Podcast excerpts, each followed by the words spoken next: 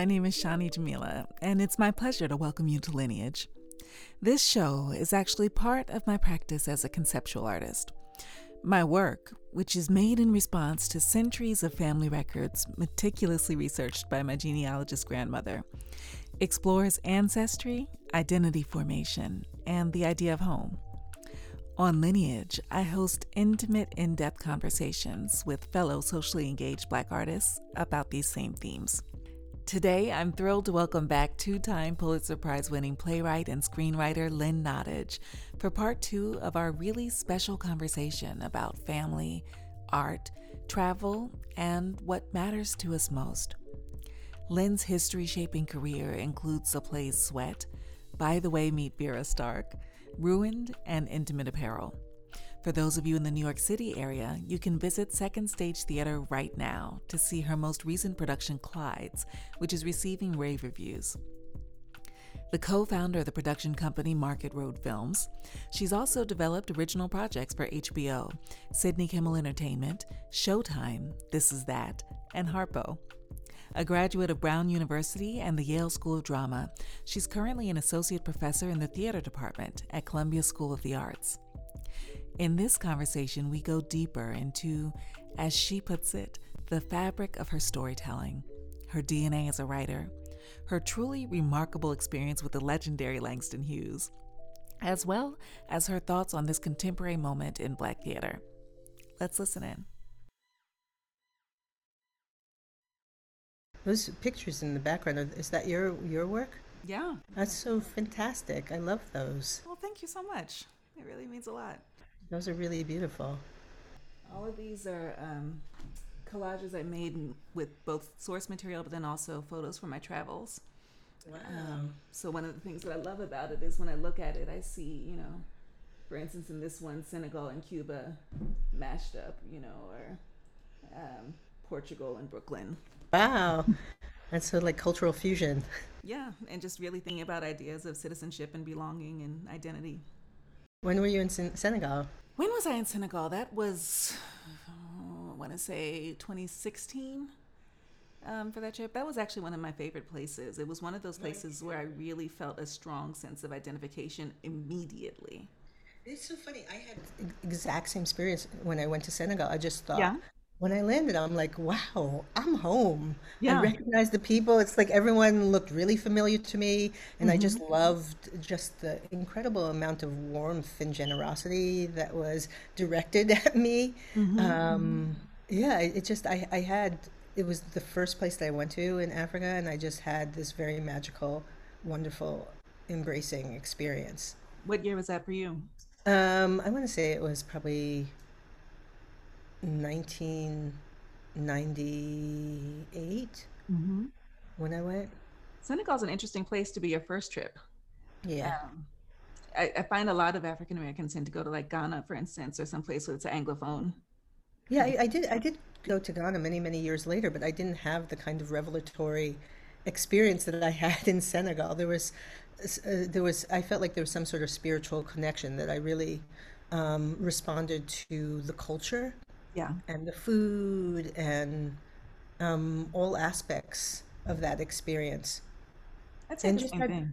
Yeah, you know, and I had like this. I had like like a few really singular um, experiences because I traveled all over um, the, the the country. And one experience, I was on a bus, Mm-hmm.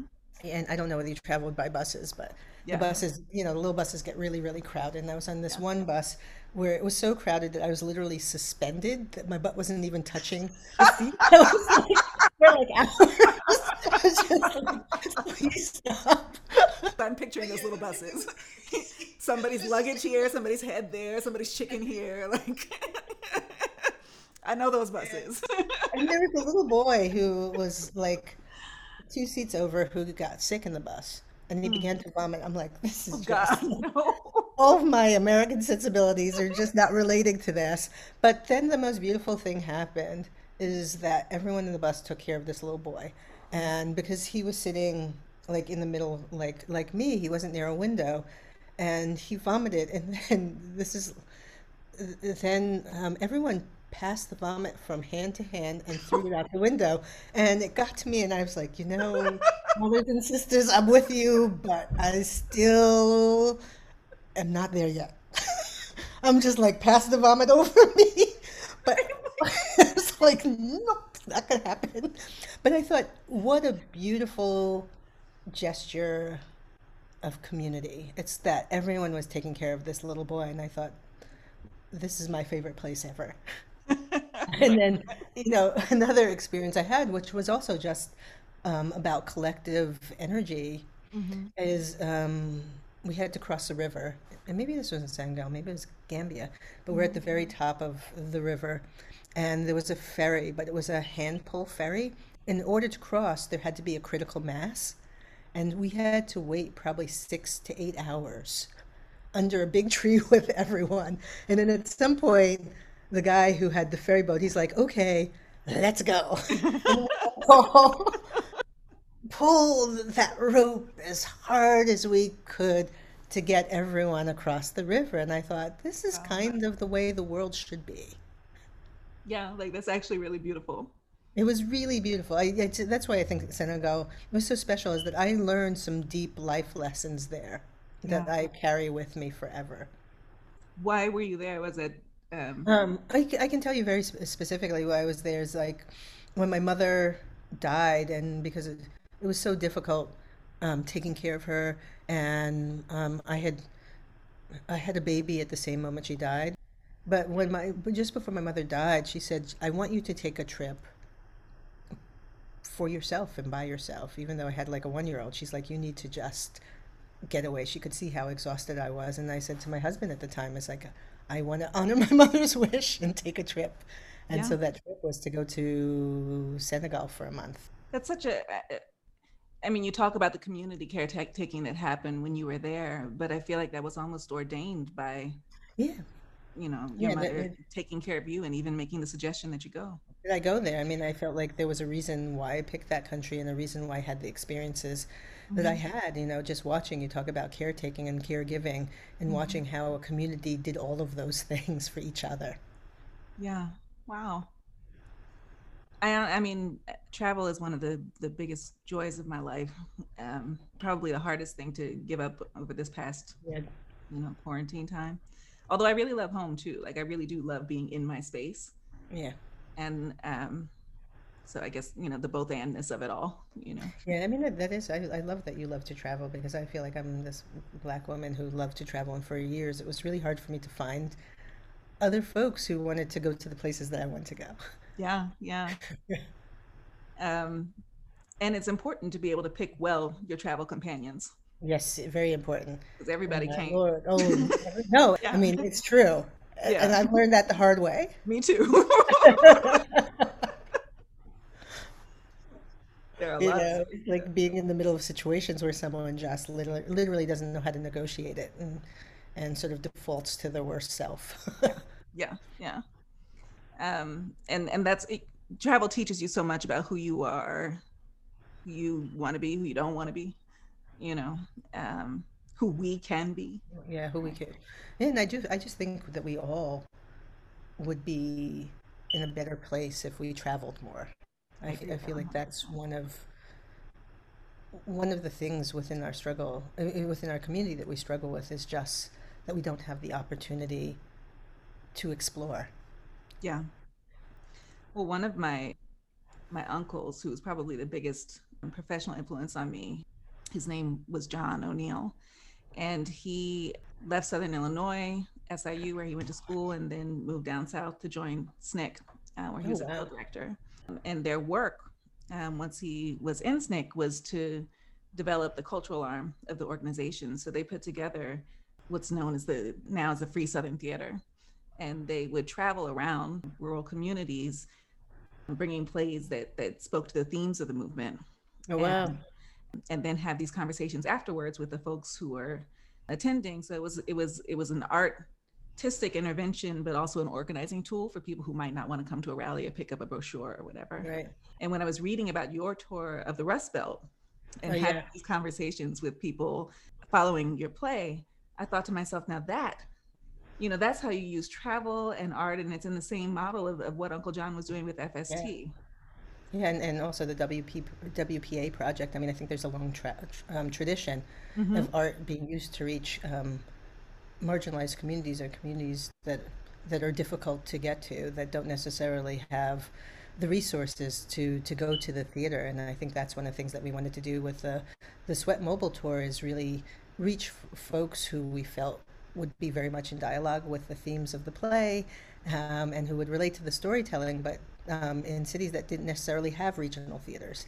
And to people who wouldn't, you know, spend $25 to go and sit for two hours in the theater. I remember the very first um, stop on our mobile tour was in Erie, um, in Erie. Mm-hmm and um, and it was a halfway house for folks who were form- formerly incarcerated, just helping them transition b- back into their communities. And we did this piece, and all of these women showed up with their babies, and we couldn't say to them, "Oh, you can't come." Because that's sort of the social contract. When you go into communities, you have to meet the communities where they are. And so right. I remember me and, and Stephanie Albert like taking these babies in our arms so that the moms could see the shows and we became like these impromptu babysitters and i thought that's I so that. beautiful and it was really wonderful and we had a great time with these little kids and the moms got to have an evening out and mm-hmm. have an experience that they probably don't normally get and and so it was it was actually I didn't I didn't travel through the entire tour, but I you know I popped in. It's like I popped in to the tour at Flint, Michigan. I popped in when we were at a, a Native American reservation in w- Wisconsin, and the play landed and hit each community differently. But each community at the very end had a response that was overwhelmingly emotional. Yeah. We, we were talking about the gift of travel, but I also think for everybody who doesn't have access to to passport stamps, you know, I think art art is really a way to time travel as well you know um, and, I, and I also feel like art is for everyone i think that one of the things that we continually forget forgetting because of these institutions that are being built that house what we do is that art was really designed to tell our collective story mm-hmm. And um, you know, one of my th- things, at least with theater, is that the prosceniums and these spaces are really stri- shrinking the reach of our storytelling, and mm-hmm. and are restructuring the ways in which we tell stories because we have to shape them to the stages that are provided, quote unquote, to to us. And I think that it's probably true of visual arts as well. That a lot of young people are not thinking about how the art will hang in the walls of everyone, but thinking about you know how they will hang in gallery walls you know, and how much they will fetch rather than thinking, how can I make my art as accessible to everyone as possible? Yeah. Yeah, no, it's true. I mean, once you start getting into market considerations, it's a yeah. whole different kind of conversation. It's a whole, yeah. But but but I, I just don't like the the current trend trend right right now. It's like I'm so thankful that there is this tremendous recognition of black genius and but the art is being priced out so that black people can't afford it yeah you know it's like it's great to see it hanging in museums but we're not going to be able to hang it in our homes and one of the beauties of my upbringing is that i was able to be surrounded by the work of master artists and it was affordable and it was accessible and many of them were in your literal community and, and they were like part of the community family. we were one we yeah. were one community you know there was no us and them. It was just us, we. yeah, yeah. What are your thoughts about you know this this upcoming moment in Broadway where you know there's this this blackety blackness I know it's like I love that there's blackety blackness and you know we talk amongst each other about like how exciting it is and what can we do to support each other and to ensure that this isn't just a blip that it's a moment that can transcend you know the reopening of Broadway, and that next year it's also blackety black, and then the following year it's blackety blackety black black. you know that it just. and, and and yeah, and and what more importantly is like one of the things we talk a lot about is that we don't want to cannibalize each other. Mm. That we want to ensure that what people see from the outside is our unified front is that we're supporting each other. Therefore, the audiences should, should support all of us. So that if you buy a ticket to Antoinette's play, you know, think you know, consider buying a ticket to my play or Keenan's play or to Charles, Charles Randolph Wright's pr- production mm-hmm. of Alice Childress's play. not just like that's the one I want to see, but think about supporting the entire season.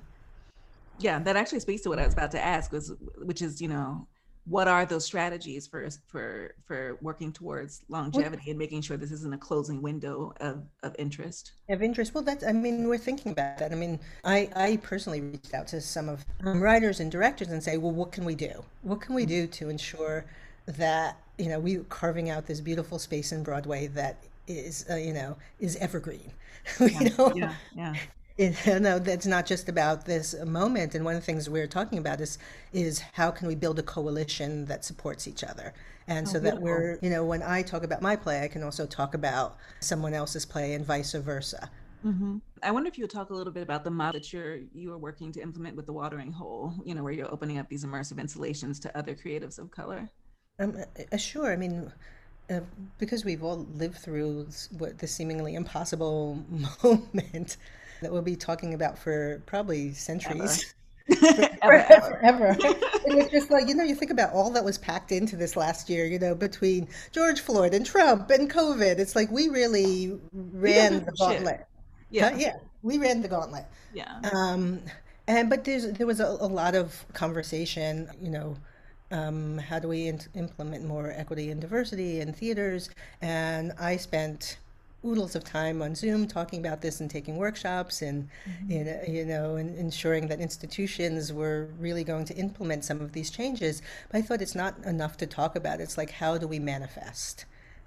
And in the watering hole, um, I had this opportunity that came to me. Paige Evans, who's the artistic director of the Signature Theater, um, asked me whether I wanted to do something during COVID, and I said I'm really not interested in doing anything during COVID. I don't want to. Um, you know, create a Zoom piece or um, cr- create an, an, an, audio piece. What I would really love to do is figure out how do we reopen the space so that audiences um, um, understand that it's not going to be business as usual. That it's really they enter in a space that feels very transformed. That feels like we are living the principles that we're espousing. Mm-hmm. And so what I said to her is like I would what I would love to do is to animate the entire theater to disrupt the notion of where our stories are told and how they're told. And I wanted to specifically invite young BIPOC theater artists to dream inside of the space. And one of the prompts was, what do you desire and how do you want to be invited back? And um, we came about the, the notion of the watering hole because the Signature Theater is one of the few spaces in New York City in which it has Wi Fi. And when you go into the space, you see everyone. It's culturally diverse, it's economically diverse, you know, there's diversity amongst. Um, um, age. We thought it felt just really a vital part of, of the theater community the watering hole, the place where we go for sustenance and nurturing. We thought, how do we invite people back to that space? And um, so, what the what the installation is is really like the sideshow, in which there are ten distinct pieces, each that take part in a different part of the theater, and you just move through it. Yeah. And and one of the other ways we disrupted is that we asked a visual artist, um, in this case Vanessa German. I love her work. I love her so much. She's just such a special person to create something. And, you know, it, it took her a moment because she's so used to creating in the gallery world and in that space to understand it's like theater has far fewer resources you know than than the, the art world but she was game and she asked questions of us that we wouldn't normally ask of ourselves mm-hmm. in making the art and it, it, it ended up being this really kind of lovely difficult challenging collaboration that resulted in this installation, which isn't perfect, but it is healing and beautiful. I think what resonates the most for me out of what you just said, well, there's a lot that resonates, but the thing that, that's sitting with me right now is this idea of challenging what what it is that we return to, you know, and kind of actively using this moment um, that we've collectively had. Like the gift of it is that all of us were kind of re-envisioning you know, getting in touch with who we are, what we've been doing, re-envisioning what our future might look like once a return to the world became possible, you know, and um, for many of us, getting clear that returning to what was is no longer tenable. It's right? no longer tenable, but but I also felt felt like with the watering hole, we had to, as I said, manifest. We had to demonstrate yes. um, how you know what a different art practice looks like. Mm-hmm. And um, I afterwards we had this really beautiful moment when we were opening the piece in which we all circled up. And I spoke, and the artistic director spoke, and the director, you know, sort of the usual sp- suspects spoke. But then um, the line producer said, Can I say something? And this is a woman who doesn't usually get invited to speak at the openings, and she's a Latinx woman who gave this really emotional speech. She said, You know, I've worked at this theater for 10 years, and this is the first time that I felt seen and represented, and that I felt like I was part of making the art. I wasn't just in service to the art. And I felt mm. like I am invested in every aspect of this. And then we went around and um, you know, the tech people spoke and the ushers spoke, and I thought, thought, what's going on? And afterwards, the artistic director literally pulled me aside and she said, "I don't know what just happened." Wow. She's like, she's like, that was kind of beautiful. That everyone felt empowered to speak. And she's like, that just isn't part of the hierarchy here. And it was disrupted. And I thought, if we did nothing else, we succeeded there is we disrupted the hierarchy in which everyone who participated felt that they were an equal participant and they felt seen and they felt heard. And that's all that we're asking, really. when you think of equity and diversity, is that everyone wants to be seen, acknowledged, and and and heard. In many ways, that almost feels like a like an artist statement yeah. Manifesto. You know the first thing when you walk in is a manifesto but it's a loose manifesto. It's just a, a, list of desires. Yeah and that's the first thing that you encounter when you walk in the space is what we all as artists desire of our practice of our audience of our spaces that we're invited into. I guess as you as you think about those desires in your own practice. You know, one of the things that you're most renowned for is that all of the plays are so dramatically different. Right. Um, but when you think about your connective tissue throughout the work, think about what it is that you're creating with your practice in the world. How would you describe that? Um, I, I, th- I, think that's always really a, a, complicated question because I do have this very nomadic imagination and sort of traveling from place to place. I mean, I think that one of the, the things that I'm really interested in is um, is cultural collisions and you know the nature of multiculturalism in um, in our, in in our culture and and and um, those tensions and I like exploring them on the stage. I think the other thing that I'm really interested in is, is, is seems very general, but it's true is sort of placing the stories of women from the African diaspora center stage, and but in uh, in in a slightly cantilevered way. It's like I'm interested in characters who who are morally ambiguous, who are making choices that um, may to some seem compromised in order to survive. You know, I'm not interested in sort of the pat stories of heroes. I'm interested in sort of um, extraordinary, ordinary people, which is, you know, sort of circling back to ancestry. That's who I spring from, is people who you know, basically were disappeared in the archive, but who lived these rich, robust, important lives that were just never seen. as we as we conclude, there's a, a name that I'd like to uh, throw out to you and just ask you for your reflections on him and his impact in your world, and that is uh, George Bass. I mean, George Bass is, you know, he's he's he was immensely important in in my life I studied with him when I was at Brown University. He was my playwriting teacher. Um, I, I, think I took my first class with him when I was in my freshman year. And you talk about someone who just wrenches open your world and makes you see things differently. Is that he really taught me about the joy of making theater, you know, and how theater was not just about placing stories on stage, but that it was about rituals and the way in which you not only remembered your ancestors, but you sort of called them onto the stage. And it's a practice that I still do.